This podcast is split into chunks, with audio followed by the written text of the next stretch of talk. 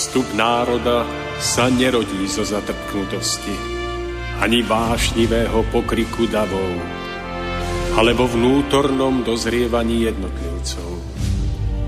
Len ono dokáže vydať plod múdrosti a trvalej slobody, premáhajúcej tyraniu spoločenských systémov.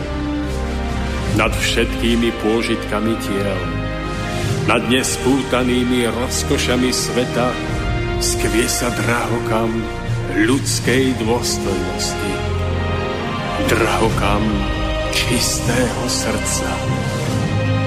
Úcta, láska, pokora, odvaha sú cestou k cieľu, ktorý hľadáme. Stojac pred následkami svojich skutkov, kto obstojí.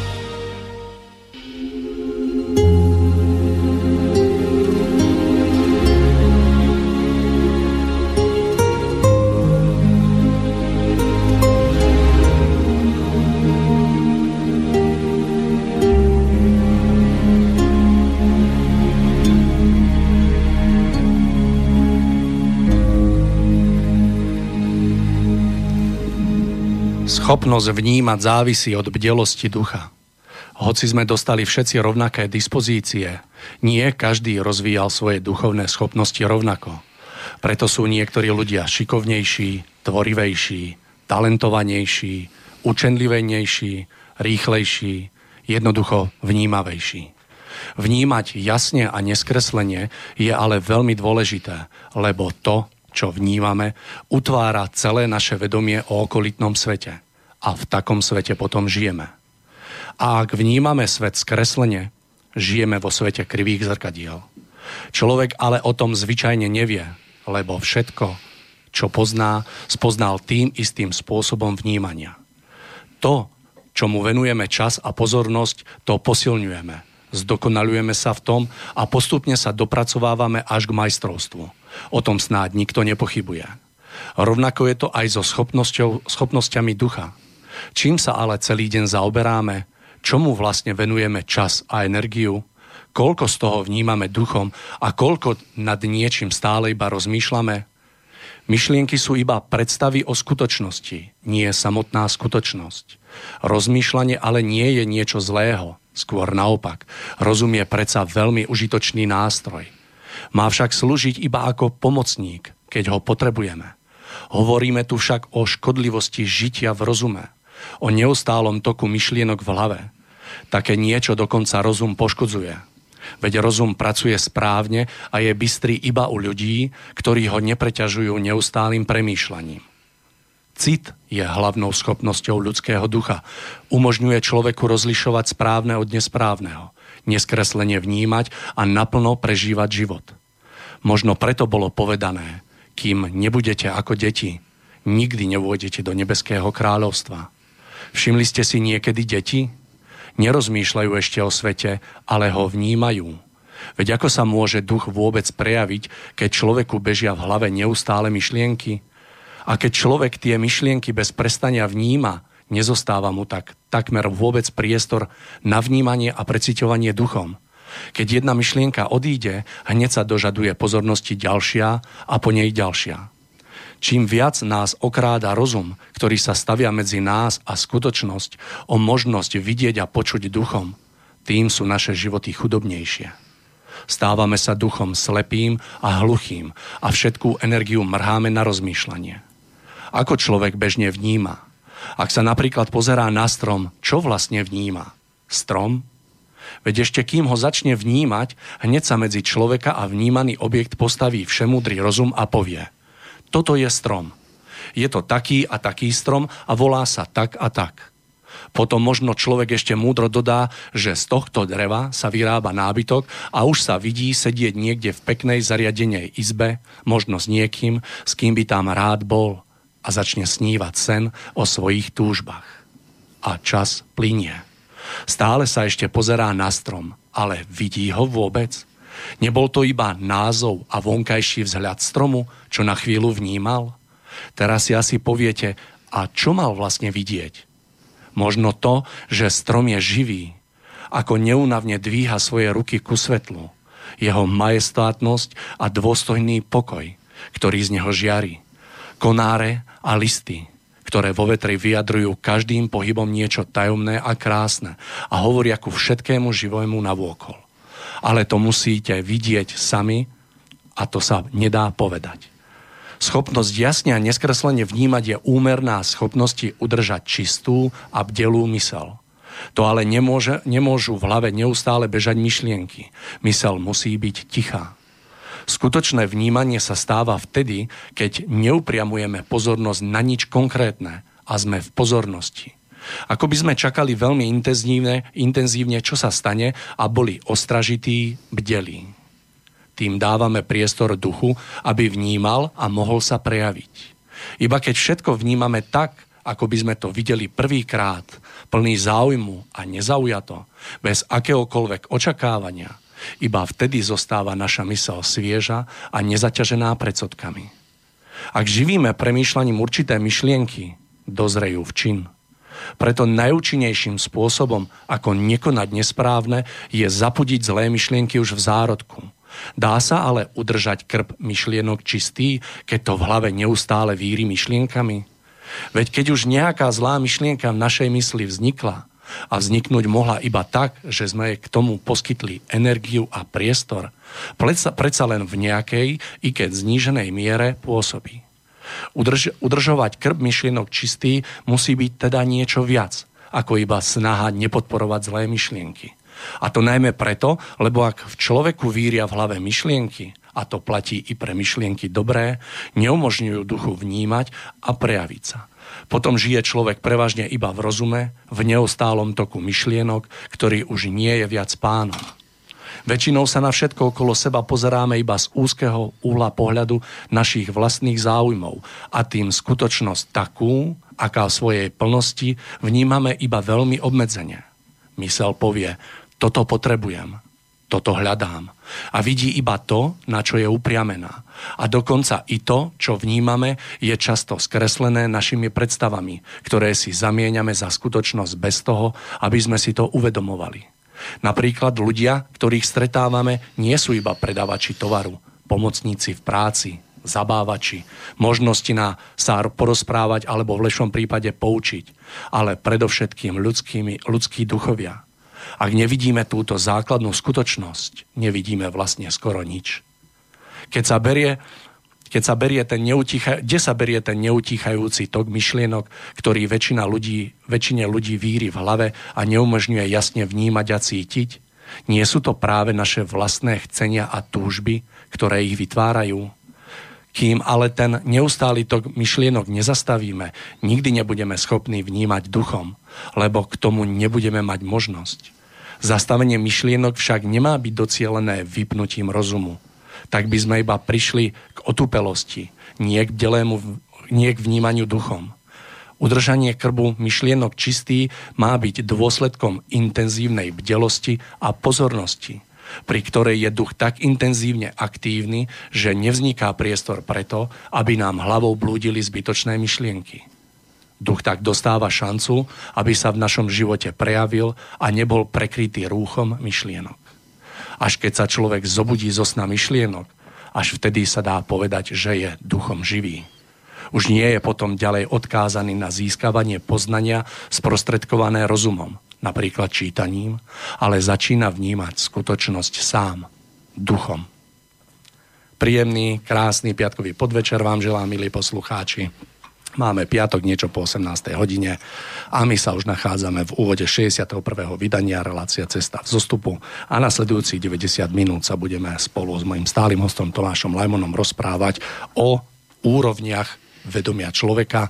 Budeme sa vám snažiť počas tohto času odovzdať naše postaje a pohľady a veríme, že budú pre vás podnetné a možno aj v niektorých prípadoch poučné.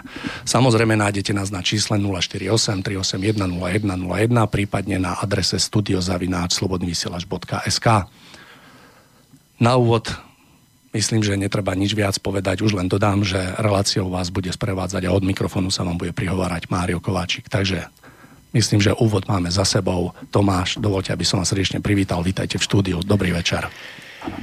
Po 61.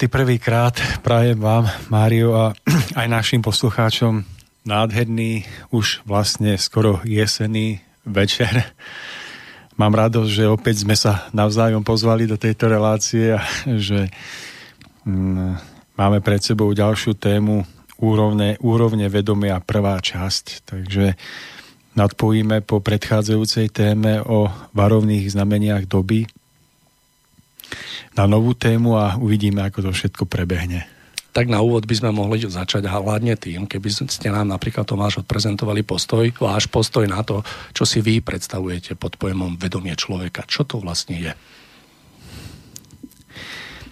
Tak ja som sa snažil túto tému mm, nastaviť a vybrať tak, aby sme si mohli uvedomiť, že a tým nepriamo odpoviem aj na vašu otázku, Mário, že by sme si mohli uvedomiť, že my, ľudia, ľudské bytosti, sme na rozdiel od mm, živočíšnej ríše a od zvierat obdarení mimoriadným darom.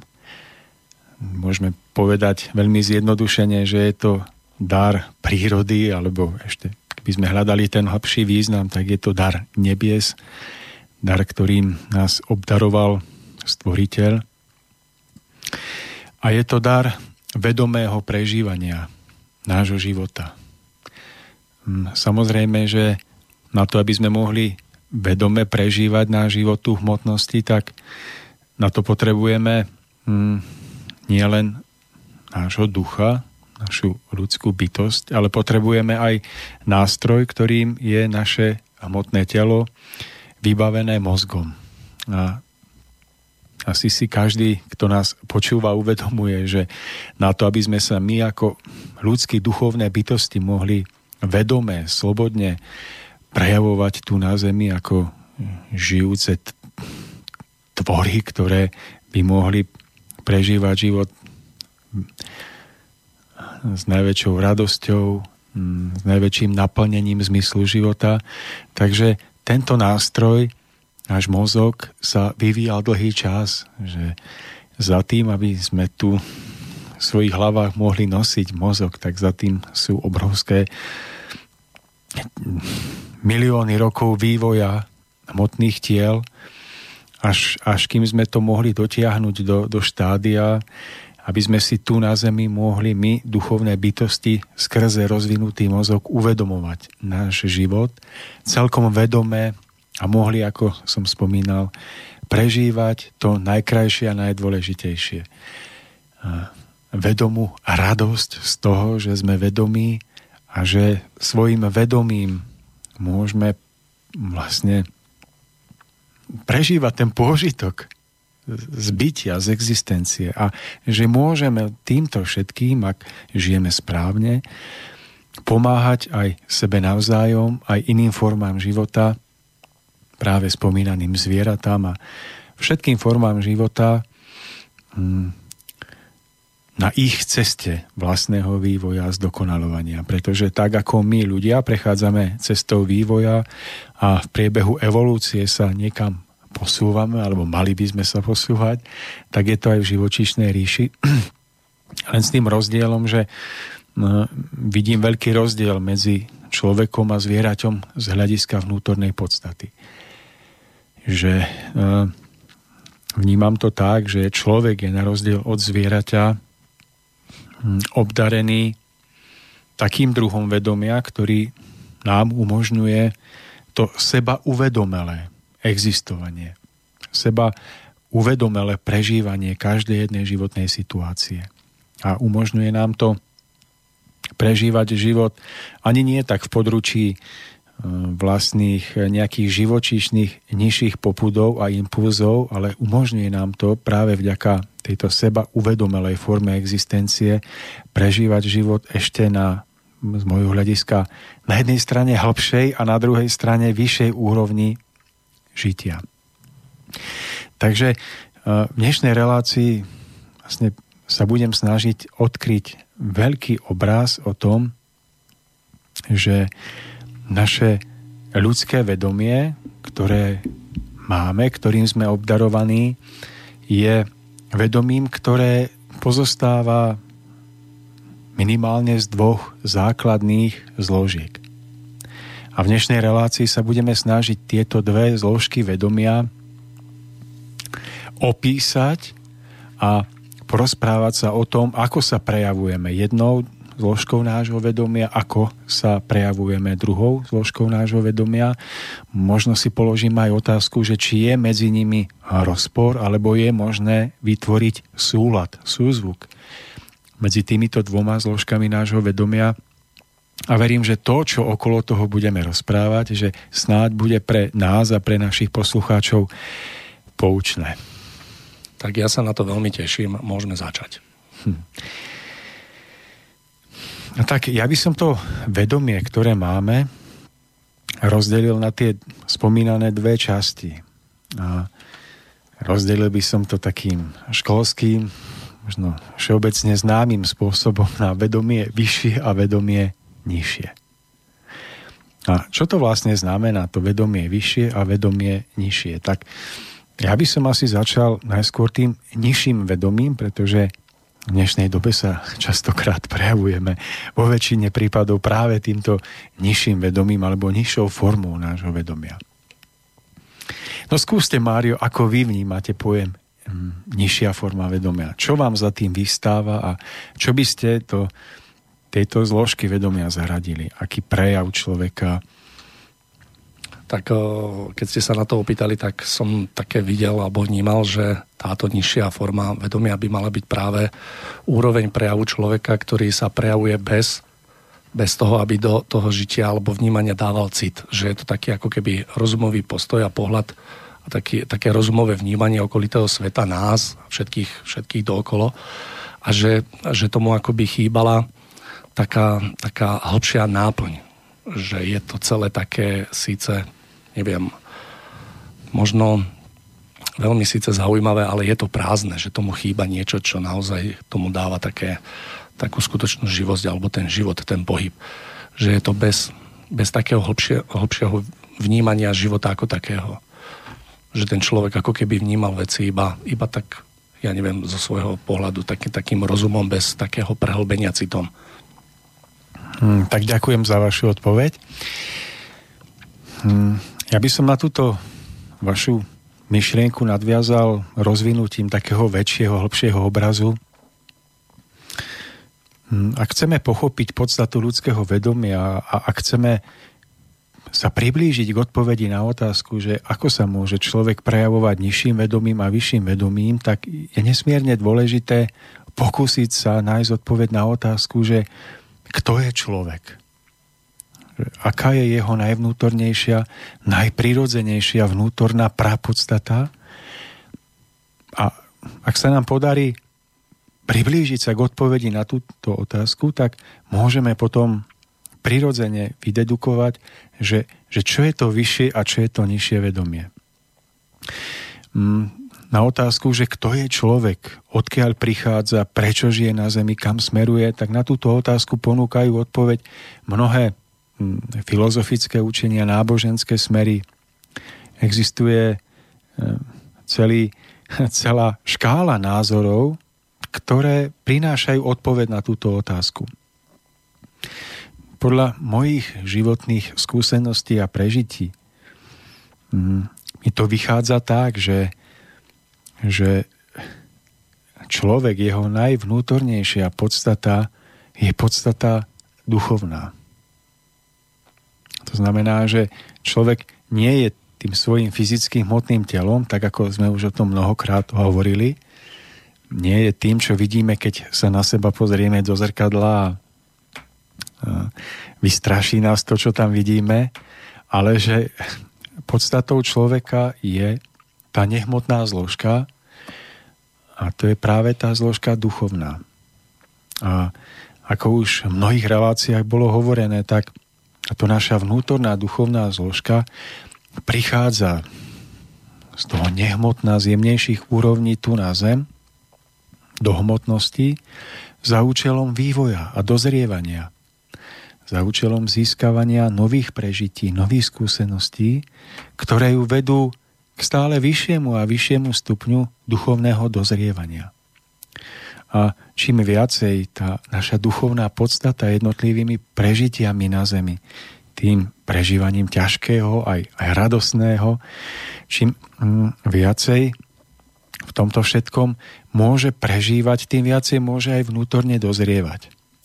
A to dozrievanie sa potom prejavuje tým, že mm, človek v tejto hmote dokáže vnútornou podstatou stále viac a viac prežívať vedomé bytie tu na zemi a dokáže prežívať pri tomto vlastnom uvedomovaní si života stále vyšší stupeň načenia a radosti zo života.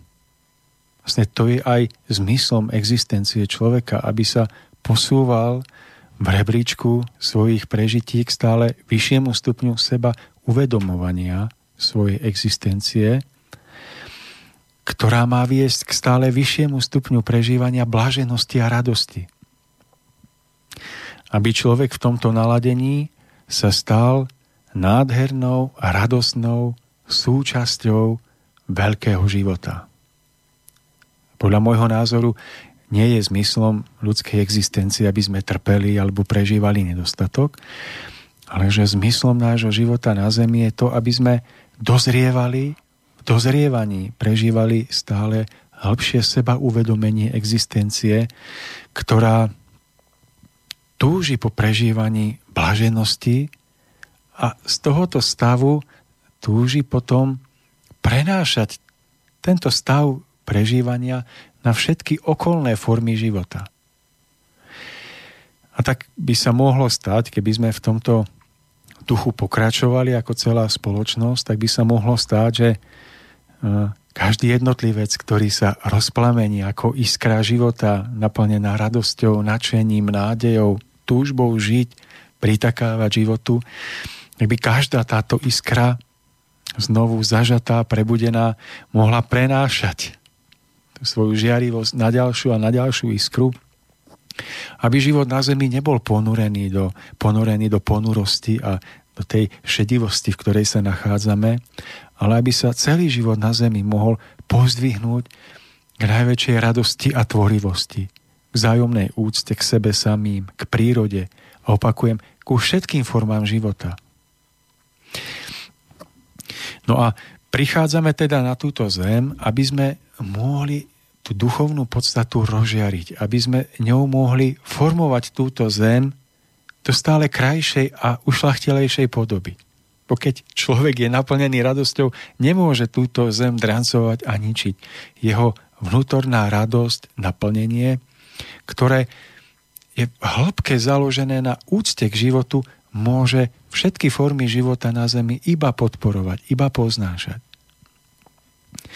No ale my prichádzame tu na zem a tá naša duchovná podstata, keď sa rodíme do pozemského tela, je jednoducho zahalená čím? Samotným pozemským telom, ktorého súčasťou je aj to, čo nosíme v hlave. Tak predpokladajme, že tam všetci niečo máme a že tým niečím je náš mozog. No a tak prichádzame na zem a, a vlastne vďaka pozemskému telu a mozgu ktorý sa v tom pozemskom tele by mal nachádzať, tak je nám umožnené sa duchovne prejavovať.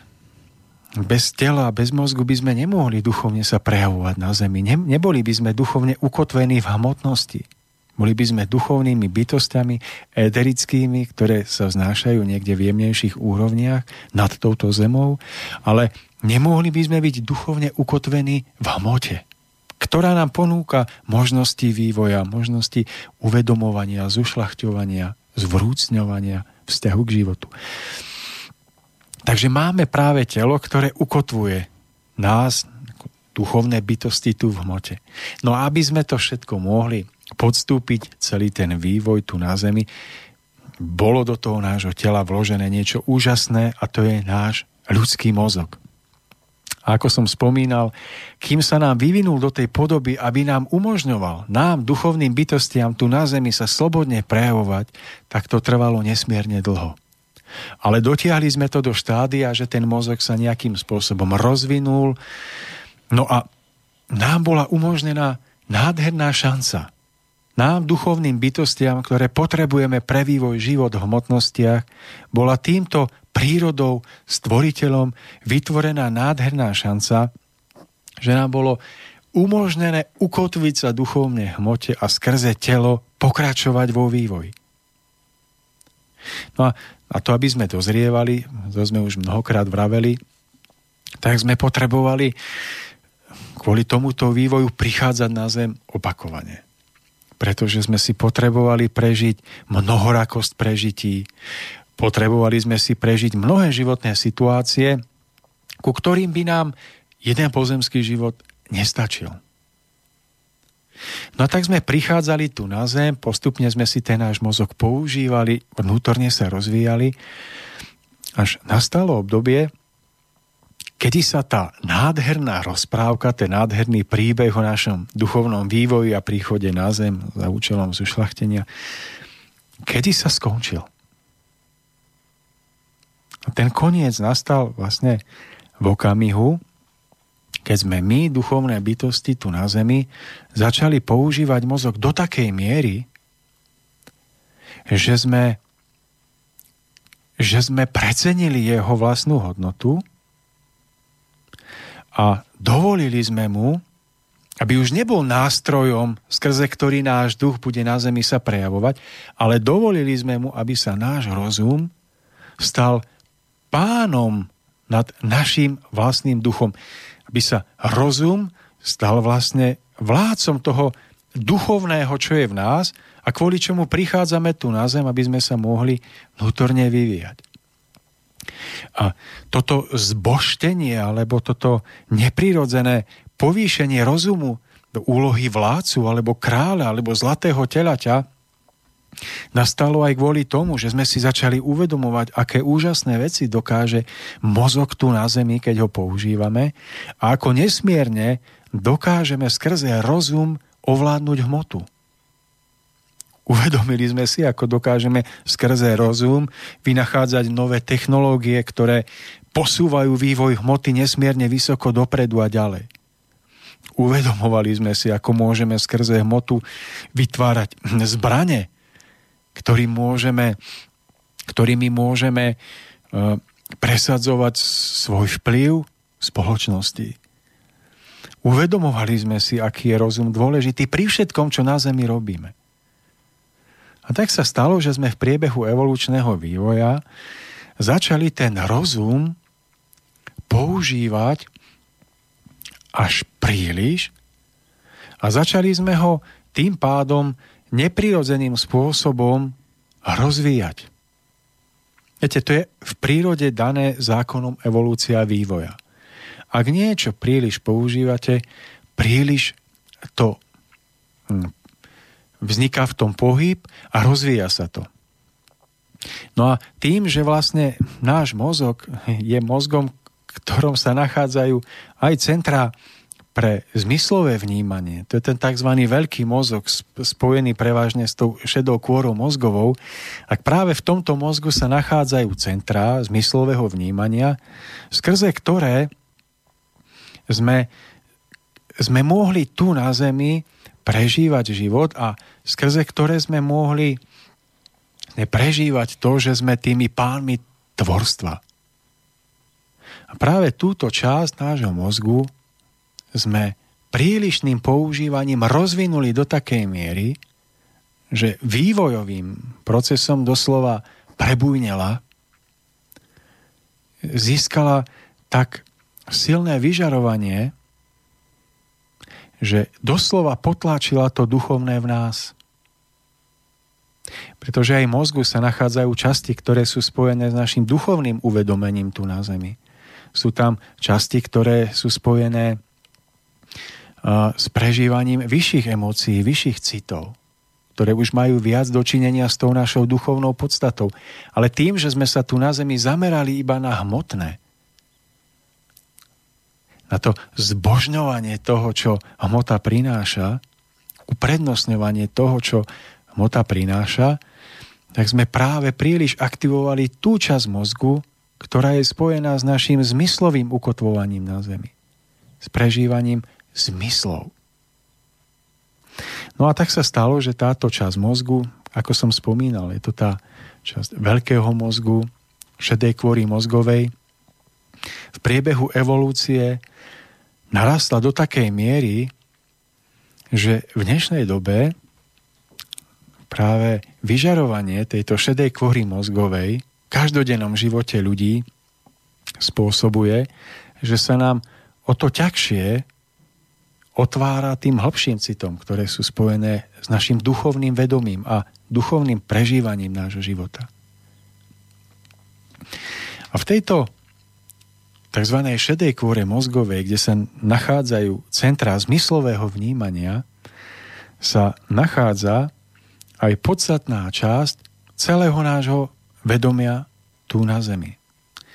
že tým, že sme svoj život stotožnili iba s tým, čo vidíme, s hmotou a s tým, čo hmota prináša, tak sa vlastne pohybujeme vo väčši, väčšinu svojho života na úrovni tohoto mozgového vedomia.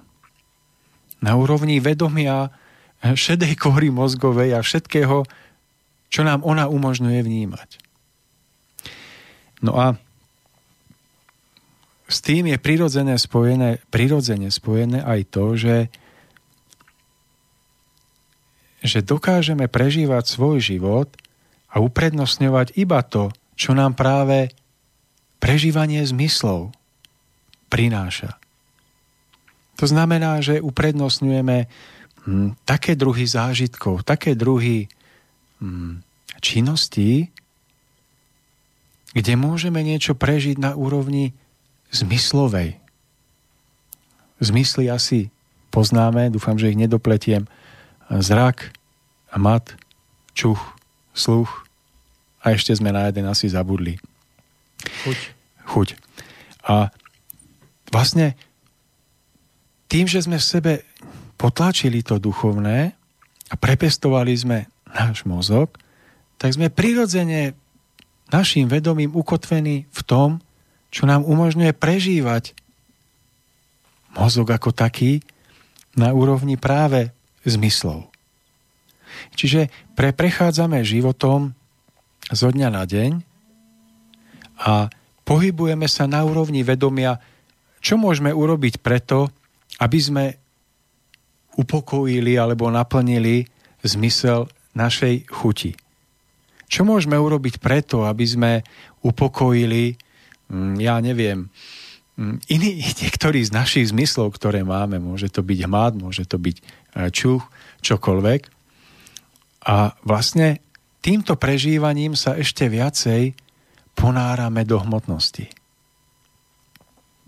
No a v tomto stave prežíva väčšina z nás najväčšiu časť svojho života.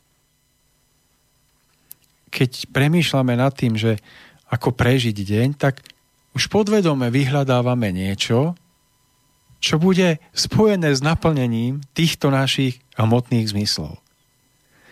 Čiže prirodzene, ak máme voliť medzi tým, že ísť niekde, kde budeme musieť pracovať alebo prežívať nejaký stupeň seba zaprenia, námahy, Pre, niečoho, niečoho, čo skrátka nie je príjemné našim zmyslom, tak túto cestu radšej nevolíme, ale zvolíme si tú cestu, kde sa nám rysuje, alebo kde je aspoň nejaký náznak, že by, že by tie naše zmysly mohli byť upokojené, naplnené. Čiže ľudovo povedané, Nevolíme si tú užšiu cestu, ktorá vedie do života, ale volíme si tú cestu širokú, ktorá vedie biblicky povedané do zatratenia. Čiže volíme si cestu nižšieho stupňa nášho vedomia, ktorá je spojená s mozgom a so zmyslami a všetko tomu podriadujeme. Napríklad toto platí aj pri hľadaní zamestnania. Že, že keď v nás prevláda toto mozgové, rozumové nastavenie, a keď sme v zajatí našich zmyslov, pretože to duchovné sme v sebe ubili, tak nehľadáme zamestnanie, kde by sme mohli byť užitočnými pre iných. K tomu sa neskôr dostaneme, že aký je, aké je to dôležité a s čím je to spojené. Ale opäť hľadáme iba zamestnanie, že ktoré by nám viacej vynieslo. Lebo za tým je čo, Mário? Za tým je vlastne to, že, že čo by viacej uspokojilo naše zmysly. Aby sme sa ešte viac utvrdili, že tá rovina zmyslového života, zmyslového vnímania, že je tá jedine správna, lebo práve ona nám prináša to príjemno. Všimnite si, že, že ako je to možno s vami, ako je to s vašimi blízkymi, ako je to, milí priatelia, ktorí nás počúvate s vami. Že keď prežívame každodennosť nášho života, čo v nás prevláda? No a toto je nesmierne dôležité si uvedomiť, že máme teda dve zložky vedomia. Jedna je tá hĺbšia, alebo zároveň aj vyššia, spojená s, na, s našim duchom, s myšlienkou nášho vývoja, nášho rozvoja, ktorý vedie k uplatneniu pre všeobecné dobro, preto aby vlastne bolo na zemi krajšie, by sa rozmáhala ušlachtilosť, úcta. A potom máme to vedomie, ktoré je spojené s našim mozgom. Mozgom, ktorý nám mal pomáhať tie duchovné ideály naplňať, ale ktorý sme zboštili a ktorý, ktorý sa stal v našom živote až akýmsi božstvom. No a práve v tomto stave tohoto mozgového alebo zmyslového vnímania je, je ukryté ukrytého viac, než by sme tušili.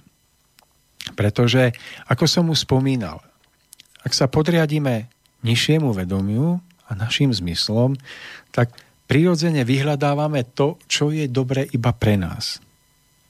Možno pre nejaký užší okruh ľudí, ktorých tiež máme radi, ale v tom rebríčku tých, ktorých je potrebné uspokojiť, tak tam stojíme sami pred sebou na prvom mieste.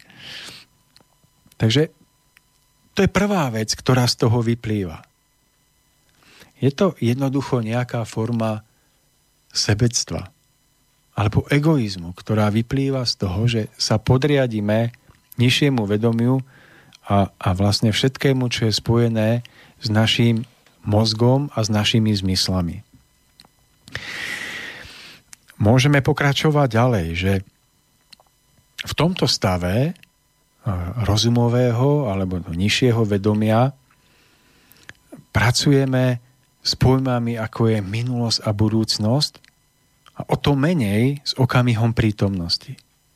Pretože vlastne súčasťou tohoto mozgu, o ktorom hovoríme, je súčasťou tohto mozgu je schopnosť pracovať so spomienkami a s budúcnosťou. Takže ak pracujeme prevážne na úrovni nášho mozgového rozumového vedomia, tak sa nám veľmi rýchlo môže stať, že nám uniká okamih prítomnosti.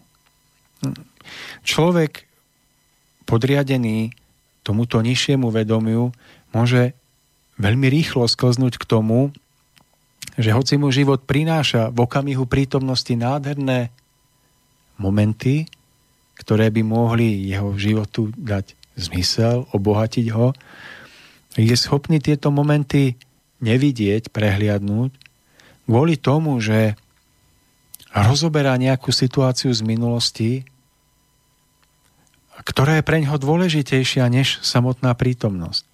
A to môže byť hoci čo. Môže to byť nejaká tráma, ktorú v minulosti prežil, kedy mu niekto ublížil. On dokáže prežívať život v minulosti takým spôsobom, ako by tú, tú dávnu minulosť prežíval práve teraz v prítomnosti. On si tú trámu, ktorú prežil, prenáša do okamihu prítomnosti, ako keby bola skutočnejšia než samotná skutočnosť. Tak sa stáva, že vlastne život mu prináša nádherné chvíle, kde by mohol prežívať hm, Radosť. pohľad do budúcna, ale nie v tom takom plánovaní, ale s túžbou po vývoji, po novom, po niečom krásnom. Ale on sa príliš upína na minulosť. A je to opäť spojené s tým, že podlieha tomu nižšiemu vedomiu, ktoré je spojené so, a hlavne s, s podriadením sa zmyslom. A zase pitvá minulosť, trápi sa kvôli nej a nič na tom nemôže zmeniť. Vlastne to jediné, čo v tomto naladení a nastavení spôsobuje, je to, že mu tá prítomnosť uniká, stráca radosť zo života a navyše nezriedka spôsobuje zármutok nie len sebe, ale aj iným, tým, že sám nemôže byť naplnený radosťou a navyše tento stav môže vyústiť až do nejakého fyzického ochorenia. Pretože trápením sa uzatvára prílivu životnej sily a spôsobuje si oslabenie na jemnejšej rovine a to sa môže počase prejaviť aj fyzicky. Takže jedným z následkom tohoto nižšieho vedomia, toho, že sme uviazli na našej duchovnej ceste, je to, že sa môžeme prichytiť, ako prehliadame prítomnosť s jej nádhernými darmi, pardon, práve kvôli tomu, že sme príliš upnutí na minulosť. Ale nemusí to byť iba situácia, kedy sa kvôli minulosti, že sme v minulosti uviazli kvôli tomu, že sa trápime kvôli tomu, čo bolo. To môže byť kľudne nejaká situácia, kde sme urobili niečo dobré, veľké, alebo nás niekto niečím ohodnotil, ocenil. A my sme natoľko upnutí na našu minulosť, kedy sa považujeme za niekoho, kto niečo dokázal, niekým uznaný, že opäť zabúdame, že najdôležitejšia prítomnosť, že nech by sme čokoľvek v minulosti učinili dobrého, tak to už vôbec nemusí platiť, ak sa nenamáhame byť dobrými aj v prítomnosti. A opäť sa môže stať, že, že pod vplyvom nižšieho vedomia, ktoré je viazané na zmysly, sa takýmto spôsobom pútame na minulosť a uniká nám pochopenie, že minulosť nie je podstatná pre moment prítomnosti, pretože my sme od minulosti ktorá sa, nejakej situácie, ktorá sa mohla odohrať pred 5 rokmi, už prešli určitou cestou vývoja a môžeme byť niekde inde. Čiže ak sme boli niekým veľkolepým, kto, ktorí urobili nejaký dobrý skutok a nenamáhali sme sa vnútorne si to obhájiť svojim stálym vnútorným posunom a naladením, tak ono to ako keby už neexistovalo. A rovnako naopak, ak sme boli napríklad aj niekým, kto ublížil, ale sme tým posunom sa posunuli nahor, mnohé sme pochopili. Opäť nemá zmysel sa preto trápiť, pretože sme urobili vnútorný posun a všetko to malo určitý zmysel. Ale tieto trápenia sa v minulosti, ale takisto aj nereálne blúznenie o budúcnosti, fantazírovanie o budúcnosti, sú iba prejavom toho, že sme uviazli v rovine prepestovaného mozgu, rozumu, ktorý je viazaný na zmyslovosť nášho vnímania. Takže toľko zatiaľ, dávate mi signál na skladbu, takže poďme do Takže dáme si krátku prestávku, ešte poviem, že počas tohto Krátku vášho, prechádzku. My môžeme aj nejakú prechádzku zvládnuť, máme 3 minúty 30 na to, ale chcem povedať, že počas eh, tejto rozpravy vašej sa nám pokúšal dovolať sem poslucháč, verím, že s nejakou otázkou, prípadne nejakým konštatovaním. Ja som to musel zrušiť, lebo som nechcel prerušovať tento, tento vstup a chcem poprosiť poslucháča, aby nám zavolal hneď po prestávočke. Myslím, že dos, e, bude, bude priestor na to, aby sme sa tomu mohli venovať. A teraz Petra Janu a s láskou má sviet nadejí.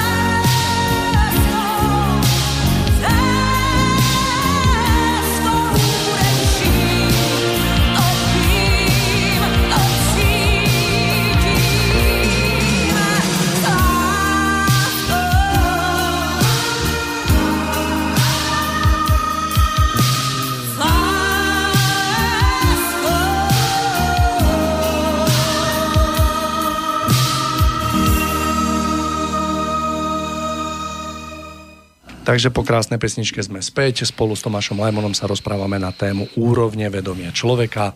Dovolte mi pripomenúť kontakty 048 381 0101, prípadne studio zavináč slobodnyvysielač.sk. V našom rozprávaní budeme pokračovať. Poslucháč, ktorý sa chcel, chcel sem dovolať, môže tak urobiť na spomínané telefónne číslo. Dobre, my sa pohneme späť. V takom úvode sme sa vám snažili odovzdať alebo podeliť sa s vami o pohľad, ak, akým spôsobom sa dá vnímať život. Rozdelili sme to na nejaké dve úrovne, na nejakú vyššiu a nižšiu. Tomáš hovoril o tom, že vlastne čoho sa týka to nižšie také vnímanie života, mm, verím, že prejdeme teraz aj k tomu vyššiemu takému vedomiu človeka, akým je možné poznávať život. Takže Tomáš, odozdávam vám slovo. Tak dúfam, že e, sme našich poslucháčov neodradili to tým, že sme vraveli o tom nižšom vedomí a nemalo to v sebe takú iskru radosti a nadšenia, alebo to nižšie vedomie neprináša mnoho radostného do nášho života. Ja by som stále ešte rád pripomenul to, že no, to mozgové, to rozumové, zmyslové vnímanie, že samo o sebe nie je ničím zlým, že jednoducho ten rozum aj zmysly sa vyvíjali ako veľký dar pre náš vývoj. Ale problém nastal vo chvíli, keď sme sa tomuto zmyslovému vnímaniu na Zemi podriadili. Keď sme vlastne zabudli na to, že prichádzame tu za účelom vývoja, rozvoja, aby sme sa stali platnými, platnou súčasťou života, aby sme zveľaďovali túto zem. A keď sme sa od tohoto odstrihli a vložili svoje celé vnímanie a vedomie iba do tej zmyslovej roviny. A že práve v tomto momente sa stalo, že mm, sme si spôsobili obrovské množstvo problémov a že sme náš život ako taký, ľudský život, ľudské bytie znehodnotili. Práve preto, že to zmyslové vnímanie je spojené so živelnosťou, takouto ne, neovládateľnou impulzívnosťou, uspokojovaním týchto zmyslov a že toto všetko je základom nakoniec ľudského sebectva, ktoré potom sa v spoločnosti prejavuje v tisícorakých formách. Takže som sa snažil naznačiť, že keď toto sebectvo prerastie, tak spôsobuje, že človek je chamtivý za peniazmi, pretože vidí to tak, že keď ich získa a má ich čím viac, tak si zabezpečuje opojenie zmyslov najrôznejšími spôsobmi. Tým, že si dopraje akékoľvek jedla, akékoľvek pôžitky na dovolenkách, kdekoľvek. Ten komfort života, ktorý povýši nadovšetko. Peniaze môžu byť prostriedkom. Mm, Ale toto všetko sa potom prejavuje ešte aj v iných rovinách. Napríklad aj v tom, že keď človek uviazne tejto rovine vedomia, keď si ju privlastní ako svoju, najvlastnejšiu, tak sa stáva, že sa rúti do nešťastných vzťahov, napríklad aj v otázke partnerstiev, pretože človek, ktorý uviazne v tejto rovine vedomia a zmyslovosť, pocitovú príjemnosť povýši nadovšetko. Nad tie hlbšie, ušlachtilejšie city, no tak prirodzene, že vyhľadáva partnerov, ktorí budú naplňať jeho predstavy o príjemnom zmyslovom vyžití vo vzťahu. Čiže bude vyhľadávať partnera, partnerku, s ktorým si vyrazí pravidelne na dovolenku, ale hlavne s ktorými bude môcť naplňať napríklad mm, potreby svojho neovládnutého pudu. V dnešnej dobe je to dosť dôležitá téma, pretože dnešná doba robí všetko preto, aby v nás, v ľuďoch prepestovala pudovosť v oblasti pocitového, mm, toho tzv. intimného života. A nám sa to môže tak zdať, že je to niečo, čo je normálne, prirodzené, ale my ľudia máme a opäť opakujem kvôli tomu, že sme uviazli v rovine zmyslového vedomia, zmyslového vnímania niekoľko sto, možno až tisíc násobne prepestovanú silu pohlavného pudu. A to je zase jedna z rovín, kde sa prejavuje hm, nešťastie nášho života, pretože človek, ktorý uviazne na tejto rovine vedomia, sa zvezuje vo vzťahoch, kde nedokáže prežívať vyššie, ušlachtilejšie city. A je to obrovské ochudobnenie pre takéhoto človeka, pretože on si myslí, že to, čo prežije na rovine svojich zmyslov, naplnenia svojich pudov, že, že to je to skutočné šťastie, ktoré môže v tom danom vzťahu prežívať a že to je skutočne to najvyššie, čo život na Zemi prináša. Že to je to, je to zlaté tela, kvôli ktorému vlastne žije na Zemi.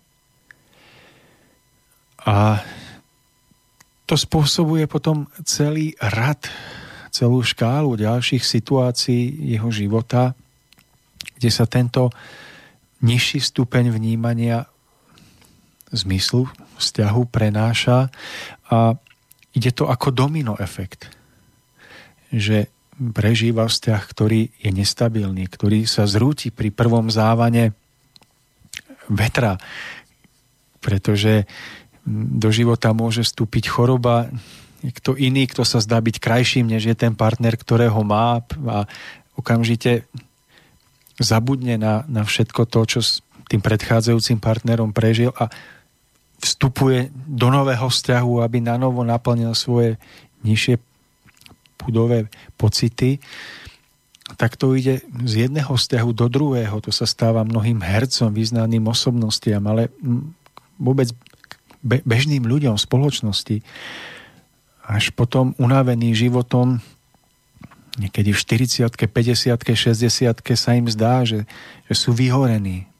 Že život je strašne ťažký, že život na Zemi nemá zmysel, že všetko je to iba klamstvo, všetko je iba jeden veľký podvod, podfuga, celá tá vlna energie zla a negativity, ktorá potom v ľuďoch narastá, ich presvieča o tom, že, že to tá spoločnosť pokazila, ten alebo onen vládny predstaviteľ, alebo, ale nedokážu vidieť, že všetko je to mnoho jednoduchšie a že celý ten Matrix, v ktorom žijú, bol spôsobený ich vlastným dlhodobým životným smerovaním, v ktorom možno nevedome, možno vedome, asi skôr nevedome, sa podriadili tomu mozgovému spôsobu vnímania života, ktorý, ktorému kráľovali zmysly.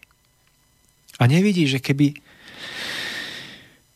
začiatkov ich cesty, ne, ne, nevidí ten človek, začiatk, že keby v začiatkoch svojej cesty dokázal tieto veci správne prehodnotiť a dokázal si uvedomiť, že nemusí byť otrokom svojho mozgového, zmyslového vnímania života, ale že jeho život má hĺbší zmysel, že je spojený s jeho duchovným vývojom, že tu na Zemi iba na prechodnom pobyte, ktorom má nasledovať po odchode z tejto zeme do jemnejších úrovní, kde jeho zmysel jeho života má nadobudnúť ešte plnší obsah, tak by sa prirodzene do mnohých životných mm, situácií ani nepúšťal, pretože by vedel, že musia skončiť nešťastím. Musia skončiť jeho nenaplnením. Musia skončiť pocitom vyhorenia. Vnútorne svojim srdcom, svojou, svojou intuíciou, tým vyšším vedomím, o ktorom budeme hovoriť, tak by to zavnímal. A tak by kráčal cestami, ktorými by sa mu nakoniec jeho život nakoniec, v úvodzovkách nakoniec, lebo život nemusí mať koniec, tak javil v úplne inom obraze. Náhle by sa mu nezdalo, že život je iba jeden veľký sebaklam, že v jeho živote sú všetci iba tí, ktorí ho chcú oklamať, podviesť. Nemusel by prežívať vyčerpanosť, bezradnosť.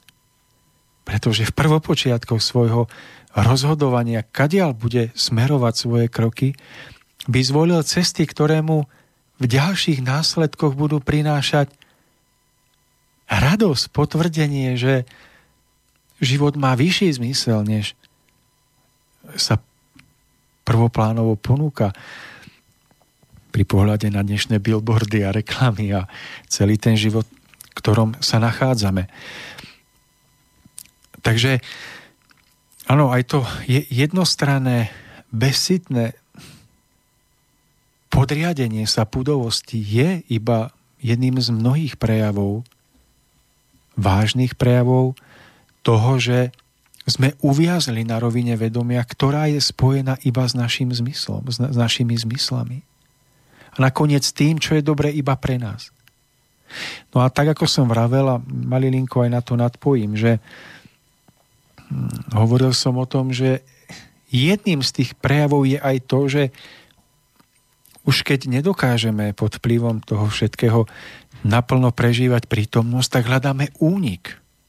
Únik v alkohole, únik v drogách, v rôznych pôžitkoch, kde sa ešte viacej snažíme uniknúť sami pred sebou, pred kulisami, ktoré nám nastavil náš mozog a potreby zmyslov. A súčasťou tohoto úniku je aj únik do tej spomínanej minulosti. Alebo fantazírovanie o budúcnosti, kedy nevidíme, ako nám v okamihu prítomnosti, v tom najcenejšom priesečníku medzi, medzi minulosťou a budúcnosťou cez prsty uniká to najpodstatnejšie. Okamih prítomnosti. Že človek v tomto stave, môže to byť otec rodiny, matka rodiny, môže mať po svojom boku zdravé deti, a namiesto toho, aby si cenil to, že ich má po svojom boku, že im môže prečítať rozprávku, že ich môže zobrať na prechádzku, že im môže darovať seba. Najväčšou radosťou za to, že tieto deti boli zverené a že tak on namiesto toho má zavreté oči pre tieto príležitosti, pretože jeho vnútorný zrak sa pozerá do minulosti, ktorú už nevráti, nezmení, neovplyvní ju. Iba sa ňou nechá oberať o túto krásnu krásnu tú, tú nádheru, ktorú prináša prítomnosť. Aby potom po rokoch spoznal, že jej aké, to by to bolo nádherné, keby to jednoducho neprespal. Takže toto všetko je akousi takou mm, súčasťou tohoto, tohoto podriadenia sa z- zmyslovosti vnímania. No a jasné, že sa to potom prejavuje aj v tom, že človek je drsný, je jednoducho hrubý, surový. Pretože ako inak má sa správať tu na zemi, keď seba samého považuje za stredobod všetkého, keď seba samého tom up- uplatňovaní svojich potrieb, keď, keď považuje seba za pána tvorstva, tak samozrejme, že ak to nejde inak, tak dokáže byť voči iným hrubý, drsný. Keď sa nechcú podriadiť jeho vôli, keď ho nechcú mm, uposlúchnuť alebo sa v niečom postavia proti, lebo v nich vidí ohrozenie svojho vplyvu. Takže všetky tie prejavy, nad ktorými sa v dnešnej dobe trápime, že vidíme ich ako nám vstupujú do života, kazia nám hrozled nášho ducha, tak oni vlastne vychádzajú v skutočnosti z tohoto stavu vedomia. A potom tu máme ten, ten a k tomu môžeme práve postupne prejsť, ak súhlasíte, Som ako... to hlbšie alebo zároveň vyššie vedomie, ktoré máme. A to je vedomie, ktoré nie je ani tak priamo spojené s našim zmyslovým vnímaním tu na Zemi, ale je spojené s naším, našou vnútornou ľudskou alebo duchovnou prápodstatou. No a toto vnútorné vedomie je tým prapôvodným vedomím, ktoré sme mali ešte pred príchodom na túto zem, než sme sa ako ľudský duchovný druh začali tu na zemi rozvíjať. A toto vedomie, pokiaľ je správne rozvíjané, tak je práve ako protiváhou tomuto číslo, čisto zmyslovému vnímaniu, pretože toto vedomie nás udržiava vo vnútornom naladení, kedy si stále uvedomujeme v každej jednej životnej situácii, nech by tu na zemi e, v tých vonkajších kulisách sa dialo čokoľvek a chcelo nás odpútať od toho najpodstatnejšieho, tak toto vedomie nám umožňuje vnútorne stále prežívať to veľké pochopenie, že sme duchovnými bytostiami. Že my nie sme hmotnými telami, ale že tu prichádzame za účelom ako som to stokrát spomínal, posunu, rozvoja, zvrúcnenia nášho života. Že tu prichádzame kvôli iným. Tu prichádzame kvôli tomu, aby sme tento hmotný svet povzdvihli na vyššiu úroveň. A toto hĺbšie vnútorné vedomie sa prejavuje častokrát tak, že stojí v protiklade s potrebami našich zmyslov. Je ideálne, keď je medzi tým vyšším a nižším vedomím súlad, keď e, to naše vnútorné vedomie je natoľko silné a veľké, že nakoniec ovládne to nižšie vedomie a my ani zmyslovo nechceme niečo, čo by nás vnútorne duchovne utláčalo. Ale tým, že sme tú pocitovosť, tú zmyslovosť prepestovali, tak sa stáva, že toto duchovné vnútorné vedomie v nás častokrát stojí v protiklade s tým nižším vedomím, ktoré je prepestované, ktoré jednoducho je príliš prerastené do nášho života. Práve toto hĺbšie vedomie je spojené nakoniec tým, že ak človek sa má rozhodnúť medzi naplnením svojich čisto osobných sebeckých prianí, alebo si má vybrať cestu hm, všeobecného dobra, všeobecného blaha pre ostatných. Ak si má vybrať medzi a, svojou úľavou a tým, že by niekomu mohol pomôcť, kto potrebuje jeho oporu, jeho pomoc, tak prekoná tú zmyslovosť príjemnosť pocitovú, z, do, doslova sa jej zriekne kvôli tomu, že to jeho vnútorné duchovné vedomie pociťuje alebo vníma nesmiernu potrebu pomôcť niekomu. Hoď to bude stať seba zaprenie, námahu, možno aj bolesť. Že pri takomto druhu prežitia, keď vnímate, že máte niekomu pomôcť, tak neprežijete veľa e, pocitovej príjemnosti. Môžete sa ísť postarať o niekoho, koho treba prebalovať. Budete musieť otvoriť jeho plienku a budete musieť na pocitovej úrovni prežiť, že je to nepríjemné. Ak, ak, ak budeme podriadení pocitovosti, tak povieme, nie, toto nie je pre nás, sme slabí, nedokážeme to, necháme to na iných.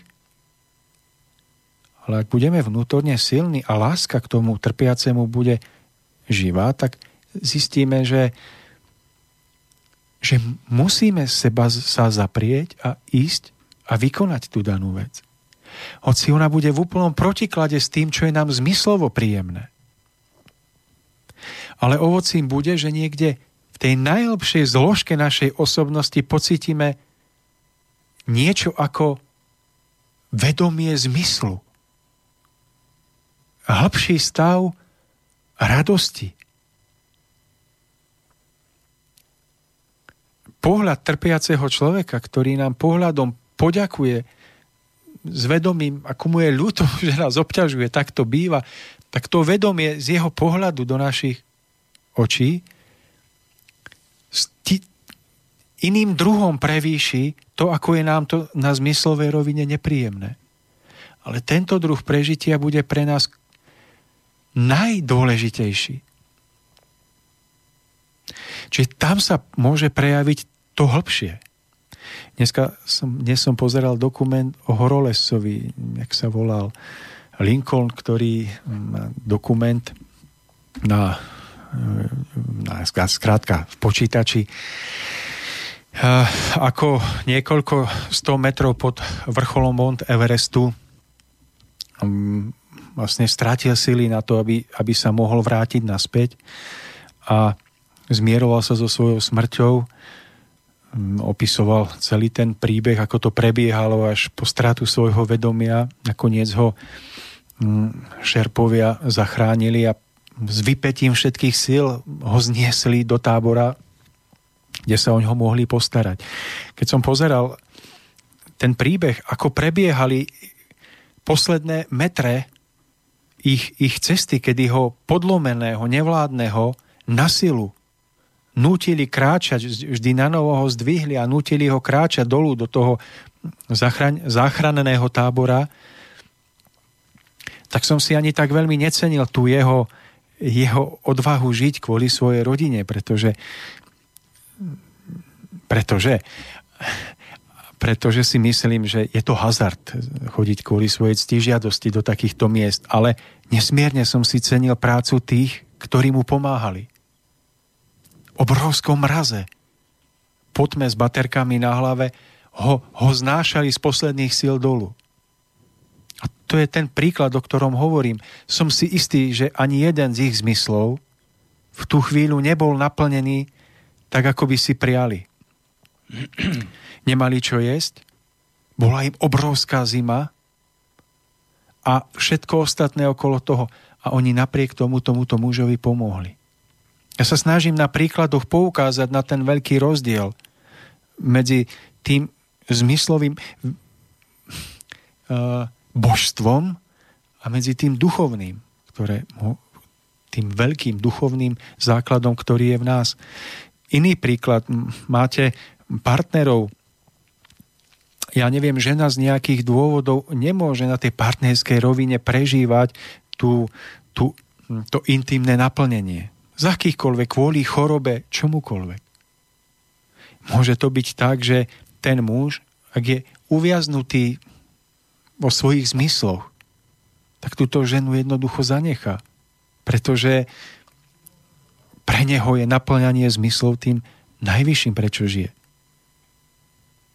Ale môže to byť tak, že miluje túto ženu, cíti s ňou a to vnútorné, čo k nej cítia, čo spolu prežili, spôsobí, že dokáže prekonať zmyslovosť svojej tej nižšej podstaty a dokáže pri nej stáť a dokáže spoločne s ňou kráčať životom a hoci neprežije to vonkajšie, to zmyslové naplnenie, tak ako by si možno prial, alebo ako by to v ideálnom prípade mohlo byť, ale prežije to hĺbšie vnútorné naplnenie, ktoré nakoniec neporovnateľným druhom prevýši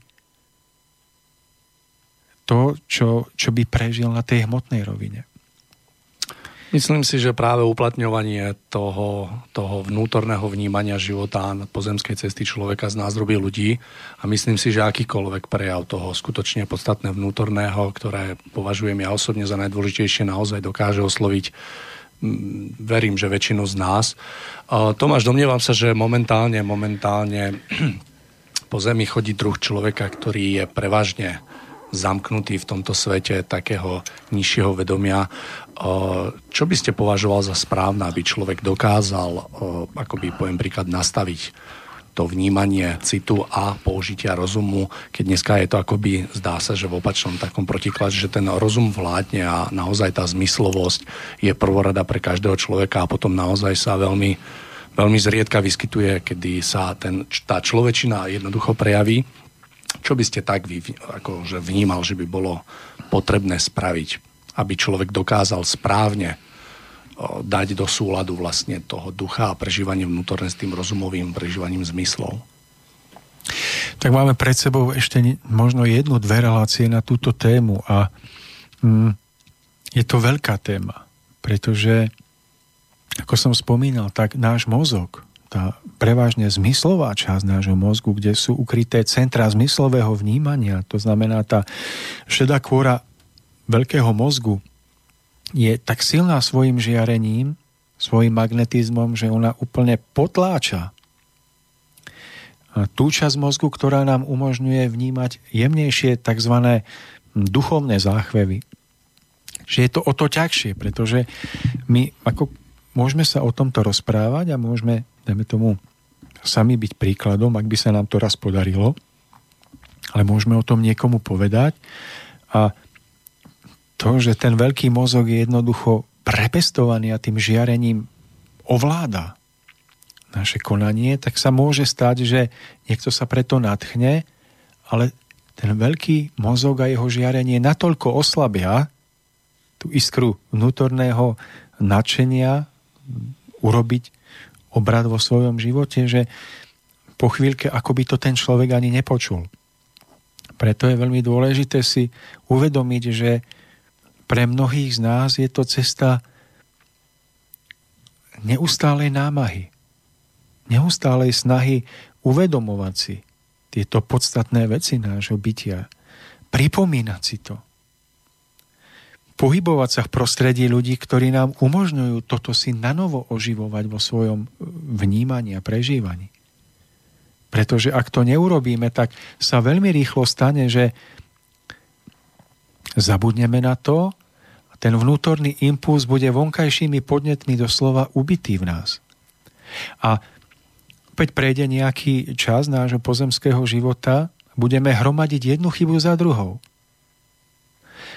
Ale jednou z pomoci, takou protiváhou tomuto vonkajšiemu tlaku je to, že vedome budeme vyhľadávať, napriek tomu, že to môže byť niekedy v protiklade eh, k našim zmyslom a k tomu, čo je nám navonok príjemné, budeme sa vedome nútiť vyhľadávať možnosti, kedy by sme sa vždy na novo naladili na toto hĺbšie, vyššie uvedomovanie si zmyslu bytia. To môže byť vo chvíľach, keď si nájdeme čas na počúvanie hudby, ktorá nás vnútorne naladí. Toto naladenie môže byť spojené s tým, že budeme vyhľadávať iných ľudí, ktorí nám svojim naladením, alebo slovami, alebo spôsobom života umožnia znovu naladiť naše rozladené struny nášho vnútra na ten správny akord. Že si nájdeme čas na to, aby sme v kolobehu všetkých povinností si prečítali knihu alebo vypočuli prednášku, kde dojde k tomuto vždy novému a novému uvedomovaniu. Čiže Mário, nedá sa na to odpovedať tak, že urobme jednu vec a bude to dobré. Je to o trvalej námahe a trvalom vyhľadávaní ktoré, na- toho, čo nám pomáha, aby nás to vradzovalo do týchto správnych záchvevov uvedomovania.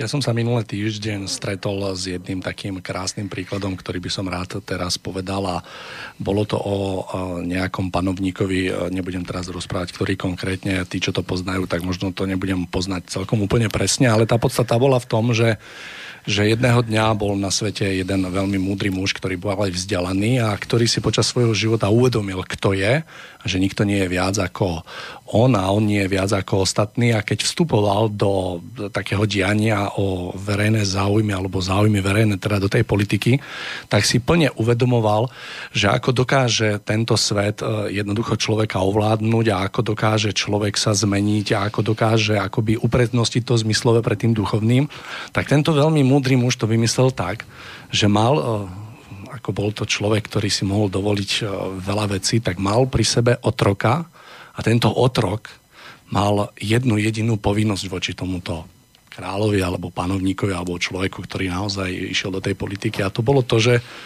že vždy, keď sa otrokovi zdalo, že troška stráca jeho pán, pánu pod nohami, pôdu pod nohami, tak mal možnosť ho potiahnuť a keď sa panovník pozrel naspäť, tak mu vždycky povedal, že si len človek.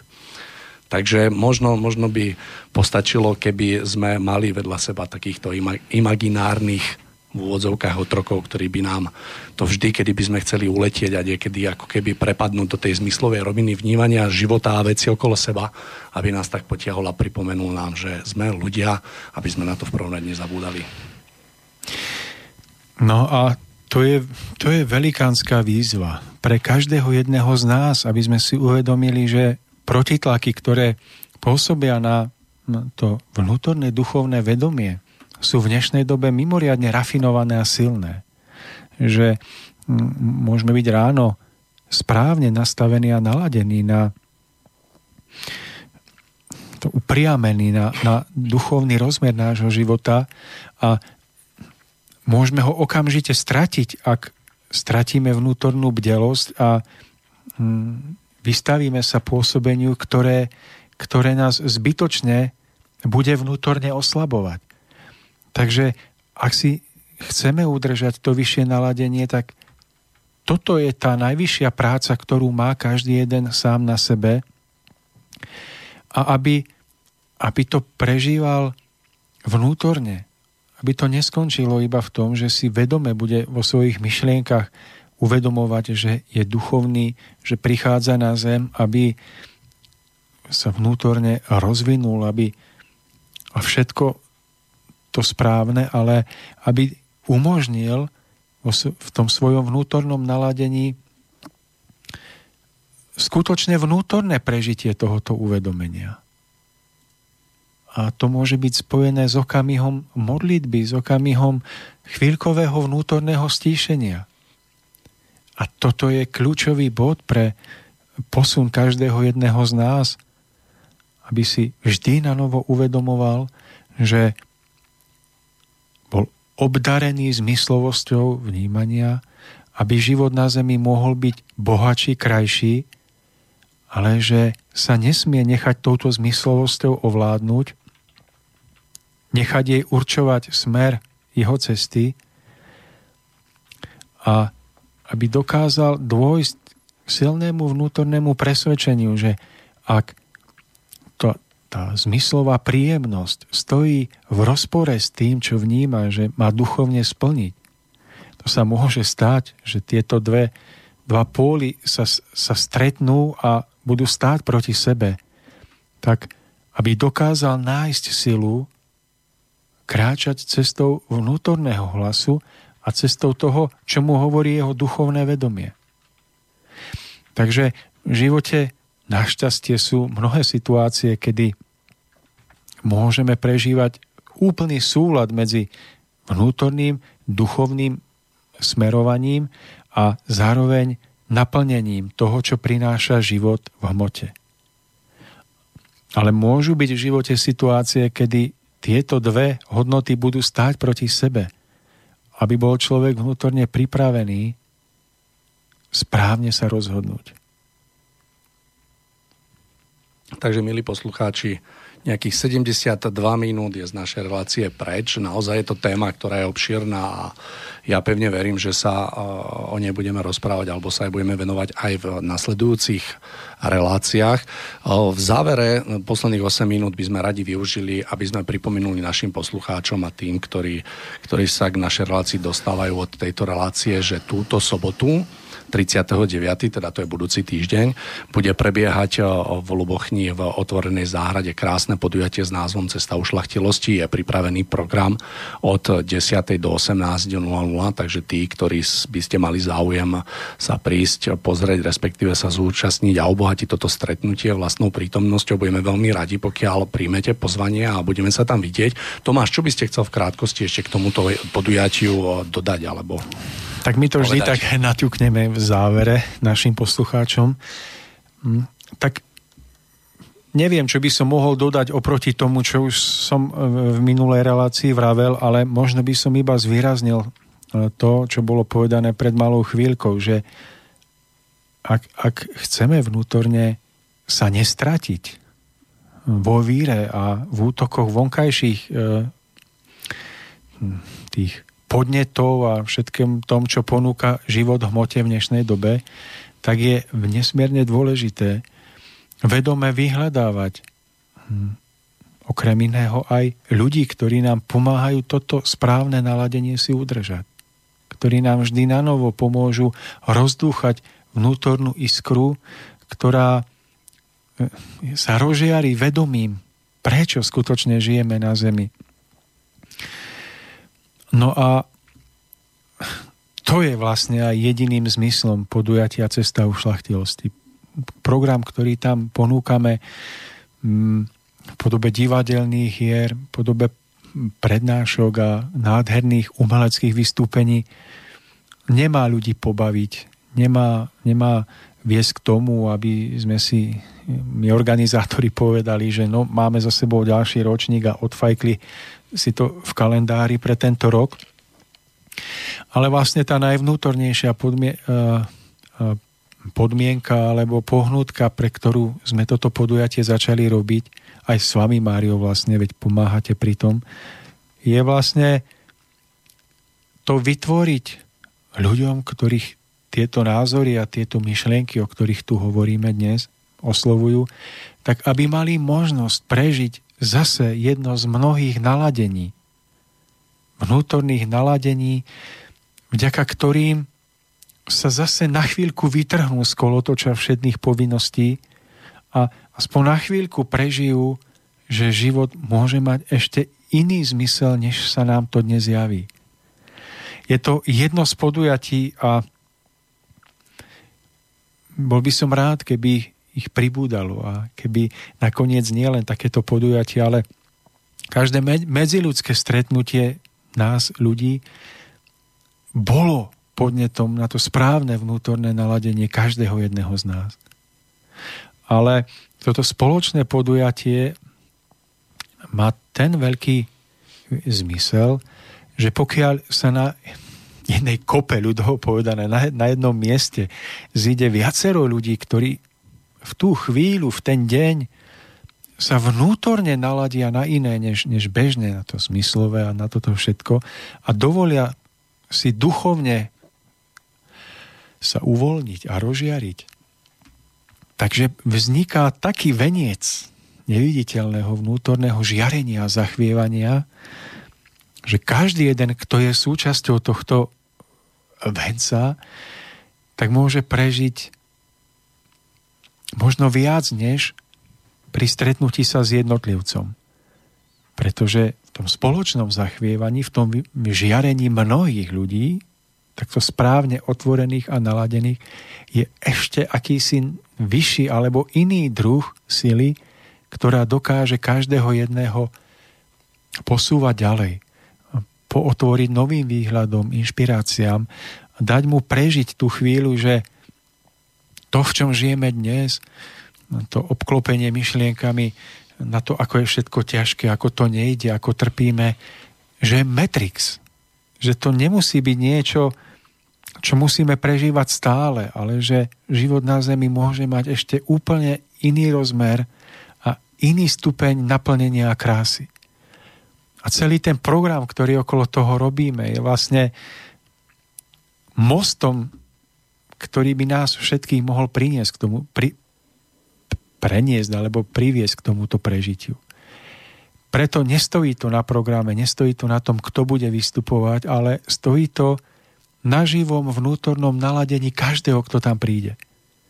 Pretože aj keď sme zvyknutí chodiť na nejaké podujatia kvôli samotnému programu, kvôli tomu, čo tam, koho tam na pódiu uvidíme, vypočujeme si, tak z duchovného hľadiska je to z môjho, z môjho uhla pohľadu tak, že tým najdôležitejším môže byť to najnenápadnejšie stretnutie sa s niekým, o kom sme ani nevedeli, že tam príde.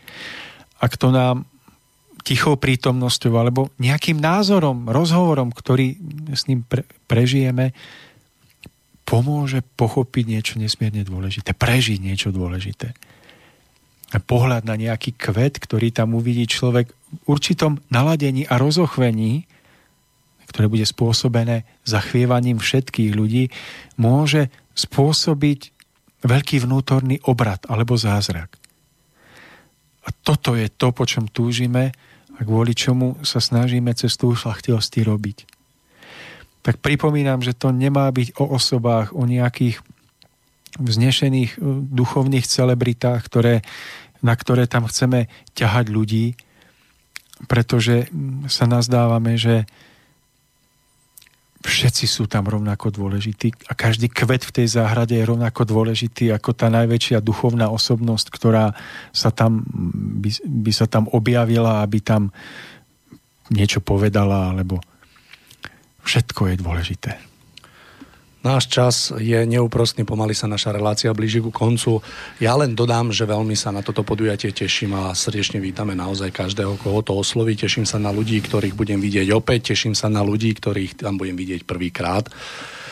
Myslím si, že spoločne dokážeme naozaj prežiť krásny deň plných podnetov preto, aby sme dokázali prehlbiť naše to takéto skutočné e, vyššie vedomie na to, aby sme pochopili, o čom e, v skutočnosti život je a čo robiť preto, aby sme ho prežili šťastný. Milí poslucháči, to už je úplný, úplne koniec našej relácie. Mne sa dovolte rozlúčiť e, jedným krásnym výrokom. Jeden múdry človek v živote raz povedal, že ak hľadáte v živote pravdu, vždy musíte pripustiť, že sa mýlite. Takže, milí poslucháči, tešíme sa na vás opäť niekedy za 2-3 týždne budeme vidieť, možno budúcu nedelu, budeme vidieť, ako to vyjde. Verím, že niektorými z vás sa budem vidieť osobne, budem sa veľmi tešiť. Takže krásne. A Mario, ďakujem aj vám za nádherné moderovanie celej relácie a to, že, milí poslucháči, ja to musím ešte povedať. Ja Mária prekvapujem vždy s tým, že zavolám mu a Mário zajtra alebo pozajtra máme termín, ideme. Mário je mužčinu a zatiaľ mi vždy povedal, že jasné, Tomáš, ideme. A to si na vás veľmi vážim, že ste schopní reagovať na veci v tejto zhustenej a zrýchlenej dobe takto akčne a že aj vďaka tomu sme tu dnes mohli sedieť. Takže, milí poslucháči, veríme, že myšlienky, o ktoré sme sa s vami dnes podelili, boli pre vás minimálne zaujímavé. A keď už si uh, neodnesiete celok, až možno jednu myšlienku a nech vám je to ku pomoci do ďalších dní ešte krásny víkend a do počutia. Táto relácia vznikla za podpory dobrovoľných príspevkov našich poslucháčov. I ty sa k ním môžeš pridať. Viac informácií nájdeš na www.slobodnyvysielac.sk Ďakujeme.